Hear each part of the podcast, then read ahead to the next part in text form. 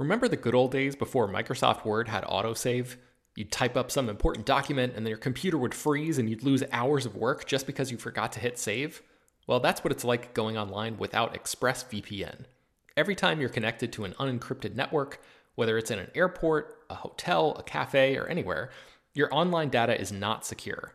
Any person on that same network who knows what they're doing can gain access to your personal data bank logins, credit card details, passwords, all the stuff you don't want people seeing. Unfortunately, hacking has become much easier than it used to be. People don't even have to be exceptionally skilled to do it, and there's a lot of money to be made by selling your information on the dark web. ExpressVPN stops hackers from stealing your data by creating a secure, encrypted tunnel between your device and the internet. It's incredibly easy to use. Once the app is running, you literally click one button to get protected. And it works on your phone, laptop, tablet, and more, so you can stay protected on the go. I've been using ExpressVPN for a little while now, and I can rest easy knowing my info is safe and secure. I've heard horror stories of people who've been hacked, and it sounds like a massive pain to try to get any resolution in the aftermath, so I am not interested in finding out what that process is like. Secure your online data today by visiting expressvpn.com slash slash film. That's E-X-P-R-E-S-S-V-P-N dot com slash slash film and you can get an extra three months free. expressvpn.com slash slash film. Hello, everyone, and welcome to Slash Film Daily for Thursday, February 4th, 2021. My name is Ben Pearson. I am the senior writer at slashfilm.com, and it's just me on today's episode because this is a shorter than normal episode. This is just going to be me presenting a couple of interviews that I did recently with uh, WandaVision head writer slash showrunner Jac Schaeffer, and a separate conversation, a brief conversation with WandaVision actor Randall Park, who plays FBI agent Jimmy Woo on that show. In the wake of last Friday's episode of WandaVision, which is the fourth episode of the show, uh, which is currently airing on Disney Plus. I had a chance to virtually sit down with these folks and talk to them a little bit about the series. And uh, yeah, let, us just go ahead and, and, dive right in, shall we? So, the first interview that you will hear is my conversation with uh, Jac Schaeffer, who, like I mentioned, is the head writer of the show. And we talk a little bit about how she was able to put her personal stamp on this series, um, the sort of uh, mechanics of how the blip was depicted in the fourth episode of the series versus how it has been depicted previously in the Marvel Cinematic Universe, uh, some red herring stuff, um, a couple of nerdy questions, and a little bit more. So here is my conversation with Jac Schaeffer. Hi, Jac. Are you there? I am. Hi. Hi. Thank you for speaking with me. I appreciate it. My pleasure. Uh, so I'm always interested in how people working inside Marvel are able to put their own stamp on these big projects. So what is it about WandaVision that makes it personal to you and your vision for the show? Oh my gosh. I believe it or not, I've never gotten that question. I love it. um, uh, gosh, what makes it personal to me? Well, you know, I um, I love comedy. I love sitcoms. I also like really weird stuff. I love Lost. I love Twilight Zone. I love Amazing Stories. I love Hitchcock. Um, and so I think you know that's what's personal to me is the the sort of forced cohabitation of mm-hmm. these different tones um, it was always my early career was sort of hard to find my place. A lot of the stuff that I wrote um, didn't land squarely in any one category, um, and so I really I think that's what um, clicked for me about this idea and what was what kept my energy going throughout you know the last two years was mm-hmm. just how cool all of those things are if you if you serve them all on the same plate. Yeah, for sure. Uh, we saw people return from the blip in Spider Man Far From Home when a band member gets hit in the head with a basketball after being blipped back into the middle of the game. And uh, the way that you chose to show uh, Monica Rambo's return in WandaVision was much more gradual. I'm wondering if there were any sort of discussions had about like the differences in the depictions of people returning from the snap. Yeah, there, there were a lot of discussions. Um, and, you know, there was there we wanted there to be and marvel wanted there to be a cohesiveness to to the visuals and to the phenomena. Um, but you know also this is you know this is its own show and and um, the tone of our um, sequence is obviously very different and the location is very different. Mm-hmm. Um, and so it was an opportunity um, in in small ways to to be um, separate yeah, that's what I will say. Cool. Uh, I know you've probably been asked a lot about the Nick at Night inspirations for the various sitcom eras, but did you take any inspirations from any movies or TV shows when it comes to the sort of outside of the bubble storytelling for the rest of the series? Yeah, well, I mean, so so in terms of like you know the um, the pop up base and and um, the SWORD of it in um, in episode four, um, yeah, we had you know a lot of touchstones. Like Arrival was one of them. Um, we um, the the sort of the shows that the current shows that kind of like take you to unexpected places. Um, things like um, you know russian doll was an influence that was actually that came out once we were writing but mm. episode four of russian doll totally flips the script, right? Um, yes. it's, a, it's a totally different deal. And that blew my hair straight back. I was so dazzled by that.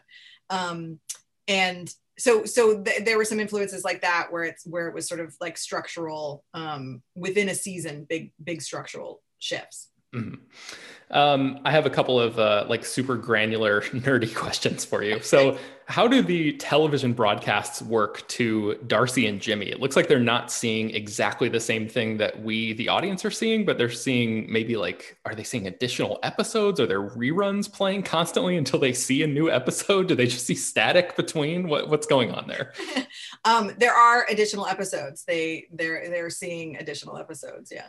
Okay. And then why did you decide to change what SWORD stands for in the show versus what it stood for in the comics?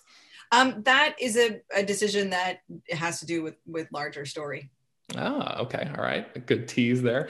Let's see. Uh, what was the other nerdy question? Um, well, most of these are nerdy. Uh, as the show sort of moves through the decades and you start approximating more modern styles of TV, can you tell me if we might see a significantly longer episode at some point this season? Maybe even one that like reaches an hour or more.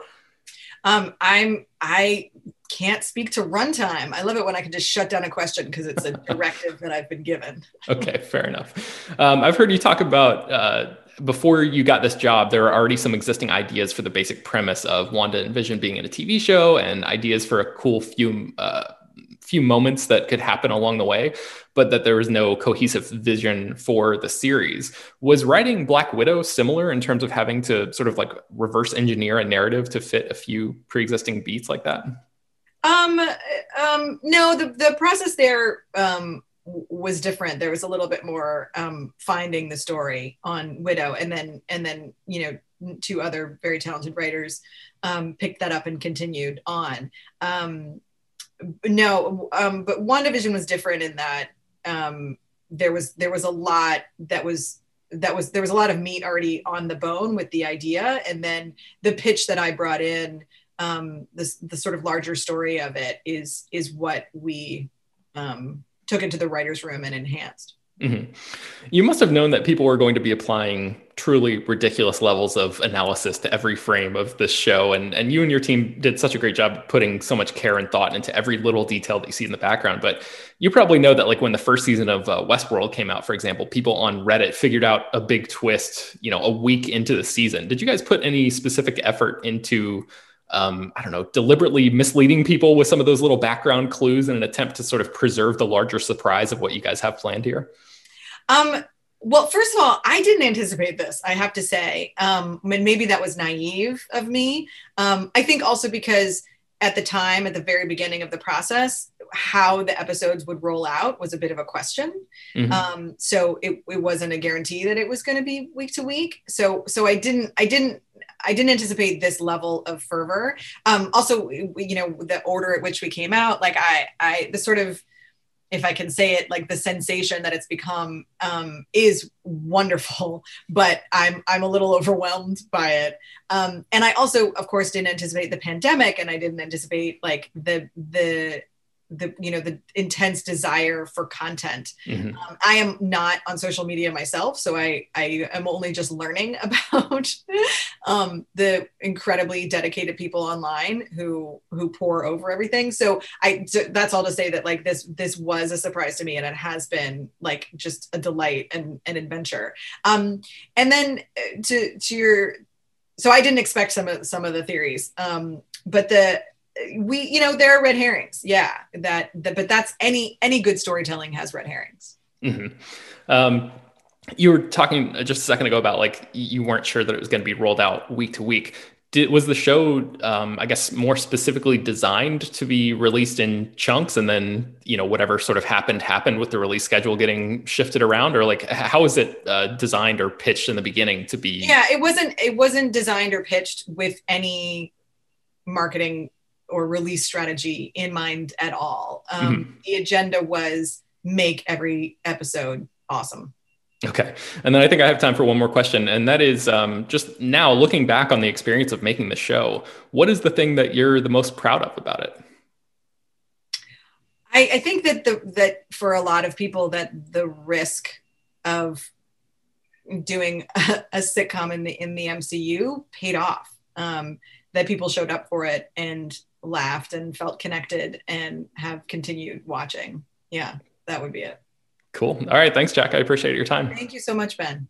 All right. Hopefully, you all enjoyed that. And now, here is my conversation with Randall Park, who I feel like was a little bit more uh, muzzled, and you'll probably hear that in some of his responses to these questions. He wasn't allowed to say too much, but his Jimmy Woo character returned in fine form uh, in the fourth episode of WandaVision. So, here is my quick conversation with Randall Park. So, uh, when you were first asked to join this show, what did Jac Schaeffer have to say about Jimmy Woo's role in the overarching story that's being told across these episodes? Um, well, she, uh, gosh, trying to think back. Uh, we, we met in a conference room at Marvel, and she first the first thing she did was break down the the the arc of the series, and I was just so blown away by that uh, alone that I, I think I couldn't hear anything else because I was so like, this is so incredible. I can't believe I get to be a part of it. But but one thing we did talk about was, you know, Jimmy, Jimmy, uh, he's the same Jimmy that that we met in Ant Man and the Wasp, uh, but he he's also, you know, he he's he he's going to be really really focused here and and and and going to be really good at his job and he's going to he's going to do his best to to figure out what's going on uh, here in Westview uh, with his team, and that and that there was going to be a, you know a particular focus to his character that we hadn't seen in in, in the earlier movie. It's clear that Jimmy has been studying sleight of hand since we saw him last. But what other skills has he developed since Ant Man and the Wasp? Uh, you know, uh, my my guess is he's been working at it hard. He's been working at uh, uh, uh a bunch of magic tricks pretty hard. Uh, uh but but I think that one that he does in the in, in his introduction in WandaVision is that that's that's the that's that's the one he's mastered completely. Uh, yeah. so, so he's eager to to to to pull out that card. um, have you been told if your character disappeared during the snap, or if he if he was uh, one of the people who was left behind? Uh, no, you know, I, I, I did ask uh, some people about that, and I've gotten kind of, uh, I, I, haven't gotten a clear answer on that. You know, um, Interesting. Okay. Yeah, my guess is though. My, my, I mean, my, it's just a theory, but my guess is that he he didn't disappear in the snap. You know, because he had to he had to work on his magic tricks. You know. Yeah, that's what we were thinking too. Um, did you have to brush up on any sitcoms yourself to get inspiration for your work in the show? Maybe something from like the '80s, '90s, or 2000s. You know, I didn't, but uh, I I didn't have to because I was just already already such a fan of sitcoms and and uh, just kind of it, it, it, you know these sitcoms are embedded in my being because I was mm-hmm. practically raised by them. So so I didn't have to do too much re- research. I just kind of I knew them, you know. Yeah. Do we see Jimmy in in sitcom form on here? Oh, you're good. You're good. I'll just say I, I I don't know. I don't know. You got to keep watching. Okay. Um, I know that Elizabeth Olsen is going to show up in Doctor Strange too. Are we going to see you in in that movie as well? Oh, uh, you know, again, I, I okay. You're going to have to watch, but no uh, problem, no problem. Had to ask. I have, a, I have, a, I do have a bad memory, so. Um, the the last question I have for you is the the way that your character was analyzing the previous episodes of the show is similar to the way that hardcore fans have pored over you know the yeah. same episodes yeah. looking for clues. Did you and yeah. Matt Shakman have any conversations about like finding the the right tone for those moments? Um, not really, but I think from from the beginning, uh, you know, Jimmy Woo and Darcy and Monica w- was always going to represent the audience, and and I think that uh, you know the the questions that the audience had from the the first three episodes were the same questions that our character uh, had, and, and and I think that uh, because of that, yeah. There, there, there is this kind of special connection between those three characters and, and the audience, and and um, uh, and I think that uh, that's really cool because you know I we I, I feel or I watching it I feel that Jimmy is like yeah a part of the audience you know just watching and trying to figure it out uh, uh, so yeah yeah I think that was by design. Cool. Well, congrats on the show and thank you for speaking with me. I appreciate it. Thanks, Ben. All right, that's going to do it for today's episode of Slash Film Daily. We will be back tomorrow with a deep dive into the next episode of WandaVision. And if you would like to read these interviews or send them around to your friends or do whatever you want with them, you can find the links to the written versions in the show notes. Uh, I encourage you all to visit slashfilm.com. Again, we have so much good Sundance coverage that is up. There, there are tons of reviews there for lots of high profile things that you will definitely be hearing about as this year rolls out. And yes, I encourage you in general just to go and visit slashfilm.com. Just see all the stuff that we've got going on there. There's a, a bunch of things that are published every day. Just like Slash Film Daily is published every weekday, bringing you the most exciting news from the world of movies and TV, as well as deeper dives into the great features you can find on the site.